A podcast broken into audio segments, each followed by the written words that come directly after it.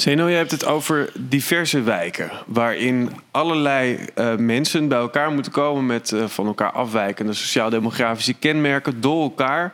Um, uh, in heel Nederland. Daar zouden allerlei wijken voor bij moeten worden gebouwd, bijvoorbeeld. hoe zie je dat voor je? Nou, we hadden een gesprek over welke woningen uh, nodig waren. En dan ben je geneigd te denken, nou, voor al die mensen onder de 40. Maar wat uh, zeker ook gebouwd moet worden, zijn woningen voor oudere mensen. Zodat uh, mensen die daar kunnen doorstromen naar die woningen. Willen ze vaak niet, want dan heb je prijsverschillen. Dus daar moet je allemaal arrangementen voor bedenken.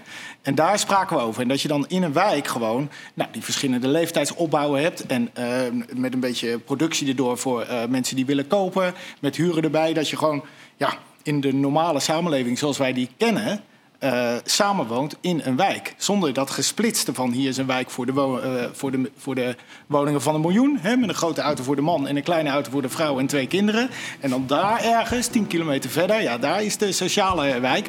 Voor de mensen die een fruithapje komen maken uh, op kantoor tussen de middag. Naast hun andere drie baantjes. Dat willen we niet. Nederland is rijk aan ideeën over hoe de samenleving duurzamer, inclusiever en rechtvaardig kan. En toch lukt het ons niet altijd om die ideeën aantrekkelijk te maken voor het grote publiek. Mijn naam is Kiza Magendane. En ik ben Koen Bruning. Dit is De Onderstroom. Een podcast van Progressief Café waarin wij de ideeën uit de progressieve onderstroom naar beleid en praktijk vertalen. Wij praten met denkers, dromers en doeners. Wat is hun progressieve droom voor Nederland? Kraken is strafbaar. Het is heel eenvoudig. Kraken is strafbaar en zoals u weet kennen we in Nederland ook het opportuniteitsbeginsel en is er geen handhavingsplicht. Ik heb als lid van de driehoek, samen met de driehoek, de afgelopen jaren het kraakbeleid aangescherpt. Dat heeft tot een verminderen van het aantal kraken in de stad geleid. Er was in het afgelopen jaar volgens mij zelfs geen één kraak. Hè, nu is er weer één, dat zou iets met de woningmarkt en de discussie daarover te maken kunnen hebben. Um, maar daar wil ik graag verder buiten blijven. Al dus burgemeester Halsema in de gemeenteraad op 1 december tijdens een vragenronde over de ontruiming van het recent gekraakte pand Hotel Mokum. Eerder en nu opnieuw Hotel Marnix, al anderhalf jaar leegstaand. Wellicht heeft de kraak door een relatief jonge groep leraren en kunstenaars uh, die daar een soort cultureel buurtcentrum aan het creëren waren, inderdaad iets met de discussie over de woningmarkt te maken. En als dat zo is, dan hoop ik dat de recente woonprotesten in het hele land daaraan hebben bijgedragen.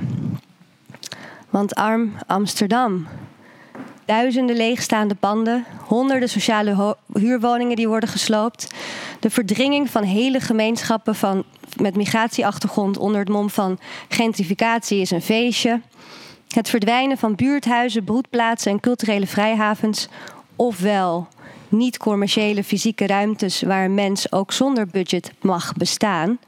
De hoogste stijging van huur- en koopprijzen ooit.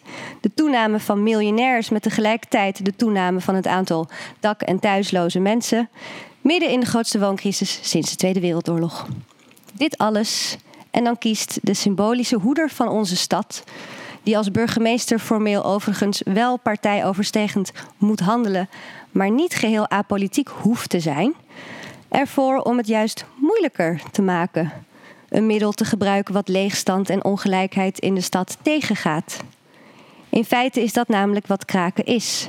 Een manier om in verzet te gaan tegen een systeem dat het recht van de sterkste, ofwel de rijkste, en zij die vastgoed bezitten, maar niet benutten, beschermt. En zij die weinig tot niets hebben, uitbuit en uitsluit.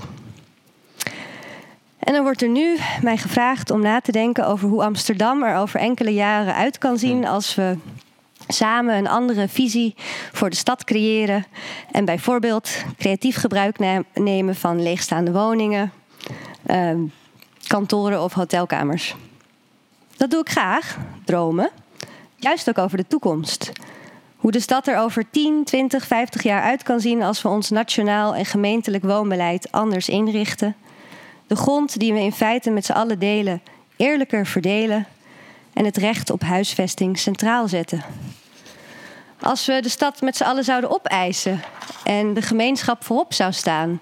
en spookachtige ruimtes die anders staan te verstoffen of te verkrotten, weer bezield zouden worden door mensen. Als bewoners meer zeggenschap krijgen over hun buurt en de kaders voor participatie en democratiseringsbeleid niet door bureaucraten, maar door een serieuze tegenmacht van de buurt wordt bedacht en uitgevoerd. Als we niet alleen in sommige wijken beleggers zouden gaan weren, maar vooral ook flexcontracten zouden afschaffen en tegelijkertijd huurinkomsten zouden belasten, zodat diezelfde beleggers niet alsnog worden aangemoedigd om schaamteloos te profiteren van woononzekerheid en woningnood. Als we de vrije huursector zouden reguleren, zodat de huur niet is wat een gek ervoor vraagt. Als we bij wijze van spreken de Zuidas in de as zouden leggen en de rijken en hun vermogen gewoon zouden belasten.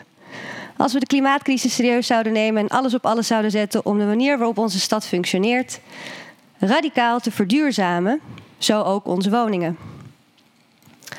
Als de toekomst publiek zou zijn, brede toegankelijke volkshuisvesting de norm zou zijn en wachtlijsten van 15 jaar van sociale huurwoningen tot het verleden zouden behoren. Dromen over zo'n toekomst is niet onrealistisch. Het kan allemaal en ik zou zelfs durven stellen dat het verwezenlijken daarvan wijs zou zijn. De wooncrisis is namelijk een van de grootste ongelijkheidsmakers van ons land.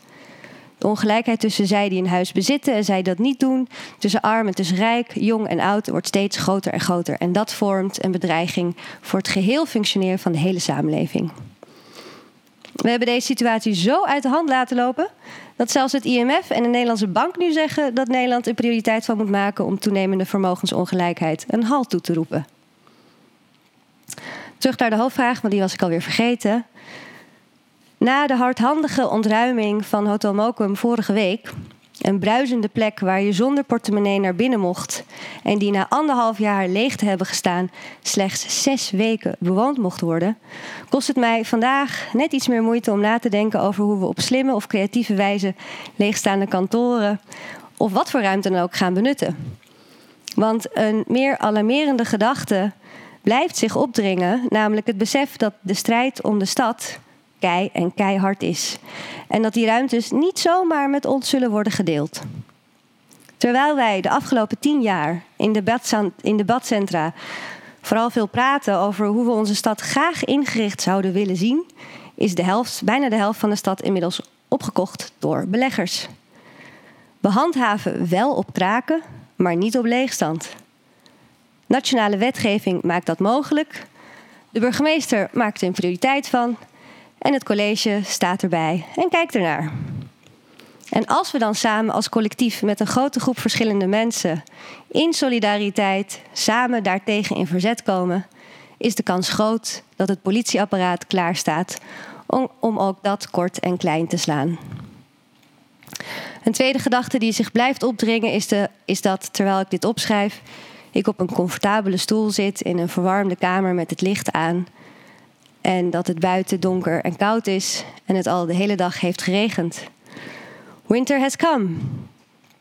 De vraag die ik mijzelf en elke Amsterdammer daarom stel is: slaap jij goed terwijl je weet dat er in onze stad mensen op straat slapen?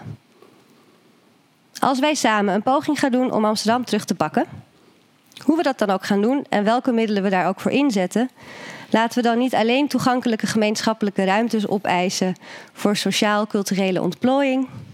Laten we dan samen ook een vuist maken en een duidelijke grens stellen. In Amsterdam niemand op straat. Zoals de slachtoffers van de toeslagenaffaire jarenlang stilletjes hebben moeten lijden, zo is het leed en de vernedering die samengaat met huisuitzettingen en dakloosheid iets, iets waar we als middenklasse niet graag over spreken, laat staan massaal tegen protesteren, omdat we dat leed zelf niet ervaren. Maar ondertussen hebben ook steeds meer mensen met een modaal inkomen ook geen toegang meer tot een woning. En is er ook een toename van zogenaamde economische dakloosheid. Ik kan alleen maar hopen dat dat ook zal leiden tot meer onderlinge solidariteit tussen verschillende slachtoffers van de wooncrisis. Een vrije stad is een culturele stad en andersom. Maar geen van beide heeft nog enige betekenis zonder dat de basis eerst verwezenlijk wordt. Namelijk minimaal een waardig bestaan voor iedereen die in deze stad probeert te leven. Dank jullie wel. Dankjewel. We gaan in gesprek. Uh, verder schuiven aan Sandra Beckerman, Tweede Kamerlid uh, van de SP, woordvoerder op wonen. Die is er via Zoom bij. Komen we zo bij jou, Sandra. Welkom. Um, Amma Boahin, zeg ik het goed? Boahin. Boahin. Uh, Zeno Winkels, jij bent voorzitter van de Landelijke Studentenvakbond. En Zeno, je bent uh, algemeen directeur van de Woonbond. Nou, um, dan hebben we iedereen die aan tafel zit, via Zoom of hier. En we gaan het hebben over het mensbeeld dat we hebben achter de uh, wooncrisis. Of in ieder geval achter het woonbeleid. Beleidskeuzes en belangenafwegingen. Welke waarden en principes zijn doorslaggevend uh, voor de hervorming van ja, hoe we wonen, moet ik het dan maar zeggen. En niet de woningmarkt. Hoe hebben jullie naar het eerste gesprek zitten kijken om daar eens even te beginnen?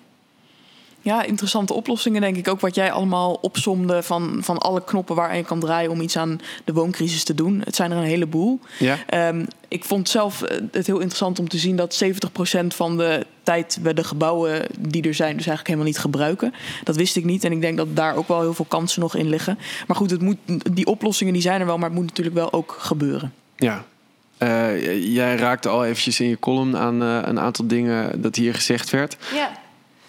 Ja, ik, ik, was, ik, was, heel blij met het eerste deel van het uh, gesprek. Dus dank jullie wel daarvoor. Uh, want ik denk dat het ook gewoon goed is dat we überhaupt gewoon een beetje wat directer kijken naar de oplossingen. En ook niet doen dat alsof die allemaal heel erg moeilijk uh, nog uit te vinden zijn. Of zo. Want die oplossingen die zijn er gewoon. Je moet, ja. ze gewoon. je moet ze gewoon gaan toepassen. En tegelijkertijd zeg je, ja, de leegstand wordt niet aangepakt, kraken wel. De strijd is hard, de ruimte wordt niet opgegeven. Nou ja, dat is dus het onderdeel wat, uh, wat meer gaat over creatief invullen en zo. Dat vind ik persoonlijk ook lastiger. Uh, ook gewoon in de praktijk. Van hoe doe je dat dan inderdaad als iemand het smiddags gebruikt en dan misschien niet s'avonds, maar hoe werkt dat dan? En dat, ik denk dat het wel een hele belangrijke gesprek is wat gevoerd moet worden. Maar ik, ik vind het belangrijker dat we gewoon nu de huur gaan reguleren en nu zorgen dat die woonongelijkheid afneemt door al die andere financiële maatregelen die eerder zijn genoemd. Ja, geen keuzes maken, uh, voer ze allemaal maar door. Ja, gewoon let's go. Ja. Duurt lang, weet je. Als je uh, de microfoon relaxter wil zetten en dan uh, zo wil zitten dat je beter verstaat, maar de, denkt zijn, dat is helemaal goed. goed dat mag. Nee. Zeno, heb je naar het eerste gesprek geluisterd? Ja, het was een prettig gesprek natuurlijk met de opruiende teksten van uh, Hans. En toen de ING-economen die het eerst opnam voor de sociale sector. En toen de koopsector te sprake kwam, toch ook op een herstructurering van het belastingssysteem uitkwam. Dus dat waren wel dingen die, die je graag hoort. Ja. Het meervoudig gebruik van panden en ruimte vind ik wel een hele spannende. Ja. Omdat huurders ook uh, bepaalde rechten hebben. En mm -hmm. ik snap wel dat met name een groep uh, onder de 40 op het moment eigenlijk bijna alles doet om ergens te kunnen gaan wonen. En bereid is allerlei dingen voor uh, lief te nemen. Maar omdat dat wonen zo belangrijk is, is het echt super belangrijk dat de kwaliteit van die ruimte echt gewoon uh, passend is. En past bij een land als Nederland, zeg maar. Oké, okay, waar we het over moeten hebben is dat het uh, woningbezit is uh, dominant. Dus uh, we willen allemaal woningen bezitten. Dan word je sneller rijk. En als het kan, moet je het maar doen. Want zoals Kisa, ik zal hem even citeren, zegt... huren is voor losers. Dat is het dominante mensbeeld zoals op de woningmarkt geldt. Daar zijn we niet blij mee. Toch? Want dat is onderdeel van het probleem. Check ik even bij iedereen. Ja ik, ja, ik denk dat het een onderdeel van het probleem is. Maar ik denk ook dat het voor een heleboel mensen ook uh, überhaupt niet toegankelijk is om te huren op dit moment. Dus uh, ik zou zelf best wel blij zijn als ik straks een betaalbare huurwoning in een stad kan vinden, bijvoorbeeld. Ja. Uh, en dat is ook al zeker geen zekerheid. Dus ja, ik denk dat het deel van het probleem is. Maar ik denk dat het probleem ook vooral is dat niet alleen het beeld dat we van huren hebben, maar ook natuurlijk dat het feit dat je een huis hebt, dat dat ook vermogen oplevert. En dat dat je ook echt daadwerkelijk een, een enorme voorsprong geeft op mensen die, die moeten huren. En ik denk dat, dat die ongelijkheid die dat creëert, dat dat ook een, een groot van, deel van het probleem is. Ja, en die wordt natuurlijk steeds groter, want één huis wordt twee huizen, wordt drie huizen, wordt vier huizen. En dat, oh, dat is heel koud. um, maar uh, ja, dus uiteindelijk het, het, eigenaarschap van een woning, dat is. Uh, dat wordt zo, dit voelt raar. Het, het wordt flink ja, gestimuleerd van alle kanten. Um, en, um, maar oké, okay, wat is het alternatieve ja. mensbeeld? Wat willen we wel? Maar even, uh, kijk, ik zit hier namens 3,2 miljoen huurders. Ja. Dat zijn geen 3,2 miljoen losers. Dat is een totaal uh, verkeerde beeldspraak. Die past bij mensen die een woning zoeken en die denken van shit, ik vind geen woning. Of mensen die graag 300, 400 euro per dag rijker willen worden. En denken, shit, ik heb geen woning. Dus ik word niet 300, 400 euro per dag rijker. Dan kun je je een loser uh, dus voelen. Je verliest daadwerkelijk. losers, die maken gebruik van een andere woonvorm. En zeker in de sociale sector krijgen die heel redelijke woningen voor heel redelijke prijzen. Punt is alleen, kom ik ertussen of niet? En als je er niet in komt, ben je dan een loser. Nou, niet onmiddellijk. Huren is niet per se loser. Nee. Als iemand anders rijker wordt met een onderneming waar hij in geïnvesteerd heeft, dat maakt niet iemand die niet rijker wordt een loser. Zo kan je dat niet bekijken. Nee, ik denk, ik, dat... denk dat we het over eens zijn dat huurders geen losers zijn. Natuurlijk. Ik bedoel, uh, ik denk dat het probleem is dat het gewoon vanaf de jaren tachtig is, eh, is dat enorm. Uh, ja, is het een beetje gepusht, ook vanuit de overheid. Dat weet jij ook, van de VVD. Iedereen een eigen huis, dat is het succes. Dus het duurt ook even om, om daar weer een beetje van af te wijken. Want uh, als dat zo lang is gezegd dat het de ultieme succes is... en dan blijkt het dat dat, helemaal niet kan. kan. Niet iedereen kan een huis bezitten.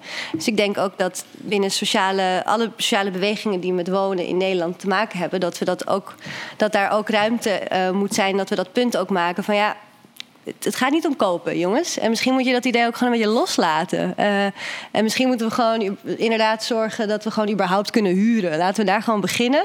En dan, uh, en dan, en aan de andere kant, kopen is interessant omdat je er op allerlei manieren aan verdient. Als je dus dat met beleid terugdraait uh, en het gewoon financieel minder aantrekkelijk maakt om te kopen, dan hebben we ook weer een ander gesprek. Ja, maar hoe dan ook, de balans tussen huur en koop is volledig zoek. Ja. Uh, er zijn meer mensen die kopen. ja, en nu is het eigenlijk niet meer beschikbaar voor een heel groot aantal mensen. En bovendien is het niet echt een keuze. Uh, uh, als je het kunt betalen, dan doe je het direct. Want of je wordt gebeten, of je bijt anderen. Hoe kunnen we dat anders doen? Wat is een betere kijk op hoe we. Nee. Je, nou ja, woningmarkt, wat, hoe wil je het dan noemen? Nou ja, ja volkshuisvesting. Hè? dus, ja. uh, waar we, er is nog wel een discussie over of, of dat nou een beetje te, te oud woord is. Um, ik, ik vind het nog steeds een mooi woord. Maar uh, kunnen we misschien ook met de studenten meer over hebben... van wat zijn sexy woorden van volkshuisvesting? I don't know. Jullie hebben het over studentenhuisvesting, toch? Ja, ik vind volkshuisvesting ook een mooi woord. Ik denk dat de lading goed dekt, hoor. Zeno? Nou, ik vind het niet echt sexy voor okay. dat niet. Maar um, dat een groter deel van het wonen uh, collectief georganiseerd wordt. Ja. Hè, dus misschien met wat uh, meer regulering tot hogere prijzen uh, van de huur. Misschien iets doen met woekerwinsten in verhuren. Misschien ook iets doen met uh, die belastbaarheid van woekerwinsten op woningbezit. Ja. Dat zijn toch allemaal nog wel uh, te overdenken uh, stappen die je eigenlijk niet eens progressief zou noemen. Die morgen ingezet kunnen worden om het veel beter te maken. En dus de verbreding van, van die sociale huursector. Dus dat inderdaad dat je misschien die inkomensgrens die kan gewoon prima omhoog. En dan hebben dus meer mensen kans op een sociale huurwoning. Betekent wel dat je dan ook meer sociale huurwoningen moet creëren. Ja. En dus ook verhuurdersheffing moet afschaffen, et cetera, et cetera. Dus wat mij betreft, al die financiële maatregelen hangen allemaal met elkaar samen. En hebben allemaal dan het doel om minder verdienen aan huizenbezit. Uh, huren, uh, betaalbaar huren vooral uh, toegankelijker maken. Ja, Sandra, het is een beetje een ondankbare plek natuurlijk om op afstand mee te moeten luisteren. Ik zie je zo nu dan lachen als Youth wordt uh, genoemd en uh, nou, et cetera. Uh, dit punt, dat moet jou aan het hart gaan. Ja, absoluut. Um, en wat ik heel mooi vond was waar Kisa mee begon. door te zeggen, ja, je moet groot dromen, maar je moet ook kijken van waar, wat bestaat er al. En daar ben ik ook heel erg naar op zoek gegaan. Want um, nou, ik, kom, ik ben zelf geboren in een, in een sociale huurwoning. Ik merk ook echt dat het geraakt wordt. Zoals bijvoorbeeld net in het gesprek. En uh, dat is niet eens bewust, maar er gesproken wordt over de onderkant en mensen helpen. Daar word ik zelf al een beetje uh, bozig van. Omdat ik denk, jongens, dit zijn de onmisbaren in de samenleving. Dit zijn niet zielige mensen die je moet helpen. Um, dit is, zijn de belangrijkste mensen misschien wel. En wat ik mooi vond was, toen ik Kamerlid was, ben ik ook op zoek gegaan van, ja, wat zijn nou plekken waar het alternatief al bestaat? En er is natuurlijk geen heilstaat of zo. Maar wat ik mooi vond was bijvoorbeeld Wenen. Daar kun je met alle inkomens, behalve de echte topinkomens, in een sociale huurwoning wonen. En 70% van de inwoners van Wenen woont in een sociale huurwoning. En die hebben net als Nederland uh, een lange traditie daarvan. Maar ja, in tegenstelling tot Nederland zijn ze daar niet mee gestopt. En wat je daar ziet is dat iedereen door elkaar woont. Uh, maar dat het ook niet gaat om individuele huizen, maar heel erg om gemeenschappen. Dus je ziet flats met een zwembad op het dak. Gewoon bereikbaar voor uh, mensen met een heel laag inkomen. je ziet dat er heel erg gedacht wordt vanuit nou ja, wat heb je nodig in plaats van een individuele woning. Dus als je alleenstaande moeder bent, dan kun je bijvoorbeeld in een complex gaan wonen waar kinderopvang in zit. Of als je, nou ja, dus dat soort, er wordt heel erg gebouwd vanuit gemeenschappen, nog steeds. Um, dus ja, iedereen die zegt van ja, klein beetje onsje meer, onsje minder. Uh, ik denk, het, het kan echt uh, radicaal anders. Um, en ik denk dat Melissa wel heel erg gelijk heeft. Um, ja, dit gaat ook om macht. En dit gaat ook om strijd. En daarom zijn denk ik ook die woonprotesten uh, zo van belang. Het is niet zodat er even een verlicht minister uh, komt. Dit gaat ook echt om, uh, om ja, een, lange strijd, denk ik, uh, van onderop. Want het zit heel erg diep. En wat in 30 jaar is afgebroken, ja, zullen we toch echt samen weer moeten opbouwen. En ik vind het wel heel hoopgevend wat er nu allemaal loskomt de afgelopen weken, maanden aan, aan woonstrijd. En zo'n voorbeeld, alles uh, wat niet een topinkomen is, mag niet uh, uh, in een sociale huurwoning wonen. Maar de rest zou dat wel kunnen, tot 70% van de samenleving bijvoorbeeld. hoe zouden we dat aan kunnen pakken dan? Want we, we, hebben nu al een tekort aan sociale huurwoningen. En dat tekort wordt alleen maar groter. Dus worden allemaal afgestaan. Ja, ik denk dat, dat, ook, dat, we dat, ook, dat dat ook direct moet worden gestopt. Uh, en dat we een gigantisch uh, offensief moeten starten om aan meer van sociale huurwoningen te komen. Uh, nou ja, kijk naar Berlijn, waar ze gewoon ook tot onteigening overgaan. ik vind het echt absurd om te zien dat je bijvoorbeeld een Blackstone hebt in Amsterdam, die honderden panden laat leegstaan, terwijl mensen zijn die onder de brug slapen. Hebben zij honderden panden leegstaan, ze betalen geen belasting. Um, ja, ik vind het uh, helemaal niet gek om het woord onteigenen gewoon ook op tafel te leggen. En dat we ook zien dat, uh, dat in Berlijn um, daar ook massa's voor op de been zijn uh, gekomen, een referendum hebben afgedwongen, uiteindelijk hebben gewonnen. en zeggen ja, tot hier en niet verder. want wonen is een recht. en ja, dat is, staat echt heel ver boven ja, de mogelijkheden van Blackstone en andere roofkapitalisten om hier gruwelijk rijk te worden. Uh, Melissa, ik zie je knikken. Ik klik altijd heel erg met Sandra mee, ja. Uh, ja, kijk, dat, onteigenen vind ik, vind ik heel interessant en fascinerend wat er in de campagne in Berlijn is gebeurd. Ik weet ook, ik heb namelijk toen ook gewoond toen ze daarmee begonnen. En ik weet dat het een heel erg energiesluipende campagne is geweest. Het heeft drie jaar gekost. En het referendum is niet bindend. En kijk, waar het mij om gaat is, natuurlijk, eigenaarschap is is natuurlijk is relevant. Um, maar wat volgens mij het belangrijkste is, is inderdaad het doel. Waar, waar willen we naartoe? Dat is betaalbaar wonen. Dus als ze op een andere manier zorgen dat al die woningen in Berlijn goedkoper worden en toegankelijk voor iedereen, dan los, lossen ze het wel op een andere manier op. Dat boeit mij eigenlijk niet. Dus ik vind het moet op tafel als een optie. En ik heb zoiets van whatever works. Want inderdaad, wonen is een recht inderdaad, de overheid heeft een grondwettelijke verplichting om te, om te zorgen in voldoende toegankelijke woningen en leefbare wijken. Dus de kwaliteit moet ook goed zijn. Dus je zou eigenlijk kunnen zeggen dat die grondwettelijke plicht elke dag weer opnieuw wordt geschonden. Op het moment dat er mensen in schimmelwoningen uh, wonen, op het moment dat mensen dakloos zijn. Um, en dat is volgens mij de belangrijkste boodschap: is uh, de, overheid fix het gewoon. Het duurt te lang. Uh, je had het al lang moeten oplossen. Er zijn allerlei ideeën. Ga gewoon aan de slag. Want wat er nu gebeurt is gewoon bijna niks. Zeno, je hebt het over diverse wijken. Waarin allerlei uh, mensen bij elkaar moeten komen met uh, van elkaar afwijkende sociaal-demografische kenmerken door elkaar. Um, uh, in heel Nederland. Daar zouden allerlei wijken voor bij moeten worden gebouwd, bijvoorbeeld. hoe zie je dat voor je? Nou, we hadden een gesprek over welke woningen uh, nodig waren. Ja. En dan ben je geneigd te denken, nou, voor al die mensen onder de 40. Maar wat uh, zeker ook gebouwd moet worden, zijn woningen voor oudere mensen. Zodat uh, mensen die daar kunnen doorstromen naar die woningen. Willen ze vaak niet, want dan heb je prijsverschillen. Dus daar moet je allemaal arrangementen voor bedenken. En daar spraken we over. En dat je dan in een wijk gewoon nou, die verschillende leeftijdsopbouwen hebt. En met een beetje productie erdoor voor mensen die willen kopen. Met huren erbij. Dat je gewoon ja, in de normale samenleving zoals wij die kennen, uh, samenwoont in een wijk. Zonder dat gesplitste van hier is een wijk voor de, uh, voor de, voor de woningen van een miljoen. Hè, met een grote auto voor de man en een kleine auto voor de vrouw en twee kinderen. En dan daar ergens, tien kilometer verder, ja, daar is de sociale wijk. Voor de mensen die een fruithapje komen maken uh, op kantoor tussen de middag. Naast hun andere drie baantjes. Het, dat willen we niet. Is dat het, het gemengd wonen, zoals uh, veel linkse partijen in gemeentepolitiek proberen uh, te stimuleren?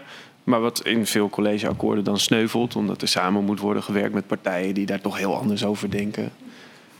Ja, dat, dat, denk ik wel, maar ik weet eigenlijk niet of je op iets speciaals doelt of niet. Nee, nee, nee niet, niet op iets heel specifieks. Ik denk alleen maar, kijk, als dit een idee is wat leeft, um, waarom gebeurt het niet?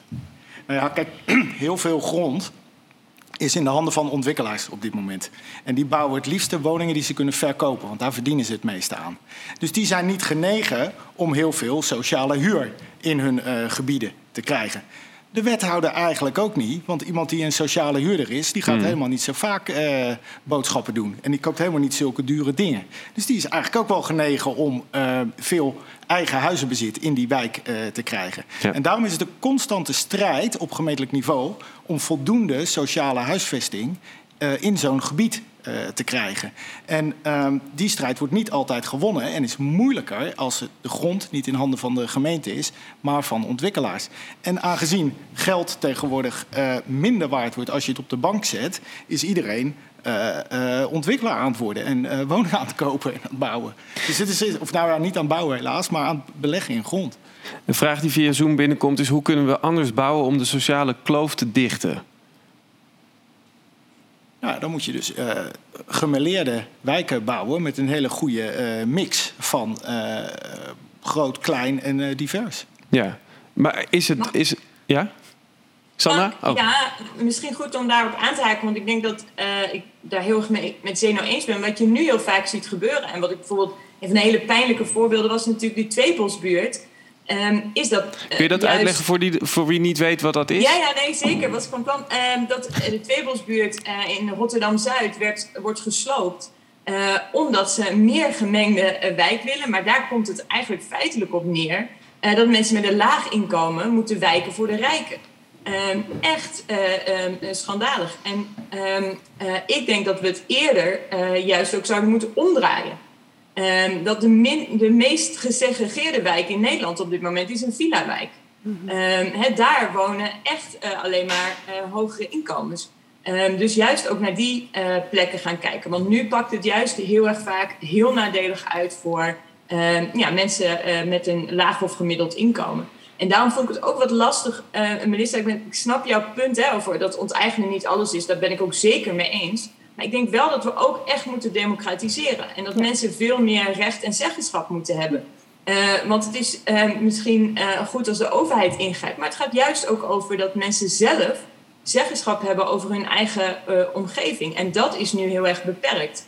Um, dus ik ben er niet alleen voor om de verhuurderheffing af te schaffen. Maar ik ben er ook heel erg voor om corporaties verdergaande weer in handen van, van huurders te brengen. Um, want ja, dat is wel, ja, denk ik, heel noodzakelijk om deze crisis te bestrijden. Nou ja, en kijk, ik denk dat de, de manier waarop steden nu zijn gebouwd, en ook vooral vanaf de jaren negentig, is er dat hele gentrificatie van uh, we gaan het allemaal mengen met elkaar. Maar dat is eigenlijk alleen maar mengen van één kant. Namelijk, hè, dus daar waar inderdaad normaal gesproken uh, de iets minder bedeelde mensen, uh, ondernemers en zo zitten, die moeten nu allemaal eigenlijk wijken voor de rijken, inderdaad. Maar dat is, dat is gebaseerd op een aanname. Namelijk de aanname dat het voor iedereen beter is. En dat is gewoon nu, weten we 30 jaar later, gewoon door onderzoek, door data, door gewoon de realiteit, dat het niet klopt. Zo werkt het niet. Dus er is een belofte gedaan. Als er bij mij, als de koffiecompagnie uh, in, jullie, in jullie buurt komt, dan is dat voor jullie straks allemaal top. En dan gaan jullie ook minder, meer verdienen. En en nu weten we, nee, je hebt er dus helemaal niks aan. Dus ik denk ook dat wijken nu zelf misschien ook meer een soort van de tools nodig hebben om hoe, hoe weer je dat dan? Hè? En dat zijn ook gewoon politieke keuzes uh, die dan gemaakt worden. Bijvoorbeeld, ik heb even het programma van D60 Amsterdam bekeken. Nou, het is echt gênant dat mensen op, op, in 2021 in Amsterdam uh, willen, wil D60 nu 10% minder sociale huur in, in Amsterdam. De wachtlijst zijn 15 jaar, mensen. Wie, hoe kom je daarop? En, en dan willen ze e-, experimenteren met meer gemeenschappelijk uh, wonen. Maar dat willen ze alleen experimenteren in Nieuw-West. Weet je wel? Waarom niet in het centrum? Uh, dus dat zijn politieke keuzes. En ik denk, we moeten nu als Amsterdam met z'n allen opstaan en zeggen: hell no. We gaan niet 10% sociale huur inleveren. Echt niet. Want die, we hebben al te weinig. Het zou eerder omhoog moeten gaan dan omlaag. En we gaan ook niet door met dat. Met dat gentrificatiebeleid en zeg gewoon nee, flikker op met je koffiecompagnie of je whatever. Uh, niet, niet in deze buurt.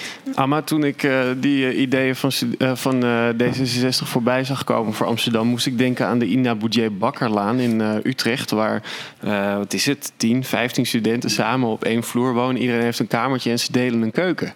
Um, zou studenten eigenlijk vrolijk zijn als er gewoon heel veel meer van dat soort woningen voor studenten zouden worden bijgebouwd? Ik denk dat studenten over het algemeen wel blij zouden zijn als er heel veel meer woningen voor studenten bij worden gebouwd. Want die zijn er veel te weinig. Um, en ik denk, nou, wat, wat er net wordt gezegd ook door Melissa over politieke keuzes. Ik denk dat dat, ja, dat geldt, dat, dat is net zo voor studenten aan de, aan de gang.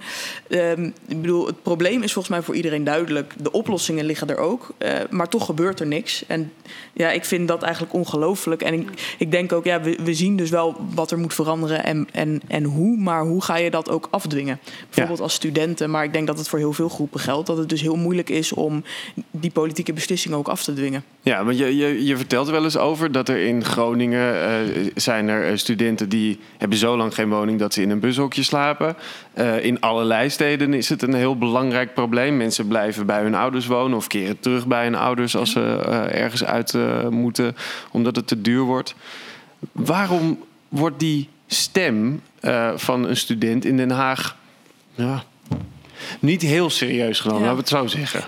Ja, Waarom is het probleem er nog? Nou, ja, ik denk soms ook echt, hoe is het mogelijk? Hè? Dat er dus, wat jij zegt, er slapen studenten uh, in Groningen, internationale studenten voornamelijk, die slapen wel eens een nacht in een bushokje, omdat er gewoon geen woonruimte is. Uh, er is een tekort van 26.000 studentenkamers op dit moment. Studenten betalen gemiddeld 140 euro per maand te veel voor een kamer. Nou, al, al die dingen op zich zouden al reden genoeg moeten zijn om te zeggen, we gaan het beleid omgooien en we gaan hier iets aan doen. Uh, maar er gebeurt heel weinig. En het is ook al iets wat jaren en jaren speelt. Dus um, soms zit ik ook wel een beetje met de handen in het haar en denk ik, hoe kunnen we hier iets aan doen? Um, maar ik zie, wel, ik zie wel nog mogelijkheden, uh, bijvoorbeeld ook in, in actie voeren en in protest. Um, je ziet dat dat nu al steeds meer gebeurt, ook onder jonge mensen die steeds meer ja, zich verenigen in, in actiegroepen en de straat op gaan.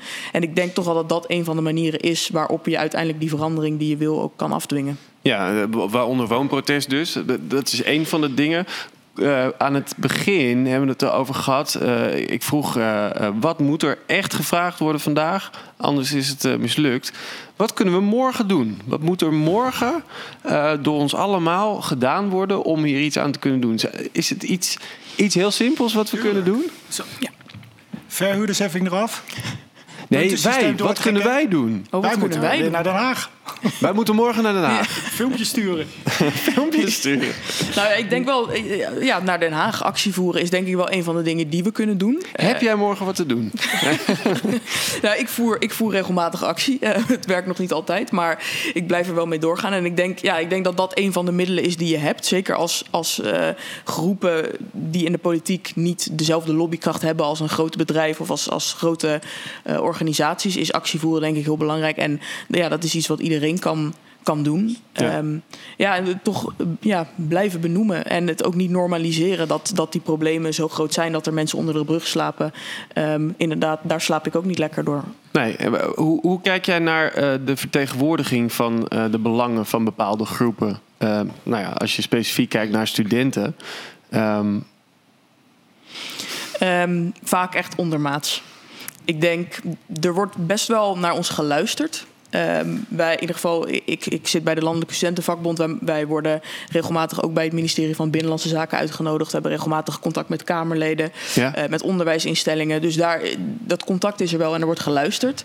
Um, en dat is natuurlijk mooi, maar uiteindelijk moet er wel iets veranderen. En moet er ook iets met die ideeën gedaan worden. En dat gebeurt gewoon nog heel weinig. Ik was ooit voorzitter van de Nationale Jeugdraad. En toen hadden we iemand die zat op pers. En uh, die beschreef hoe wij soms werden uitgenodigd. En die zei, mogen we langskomen, laten we de tekening achter. En dan zeggen ze, nou dankjewel voor zo'n mooie tekening, dan mag je weer oprotten.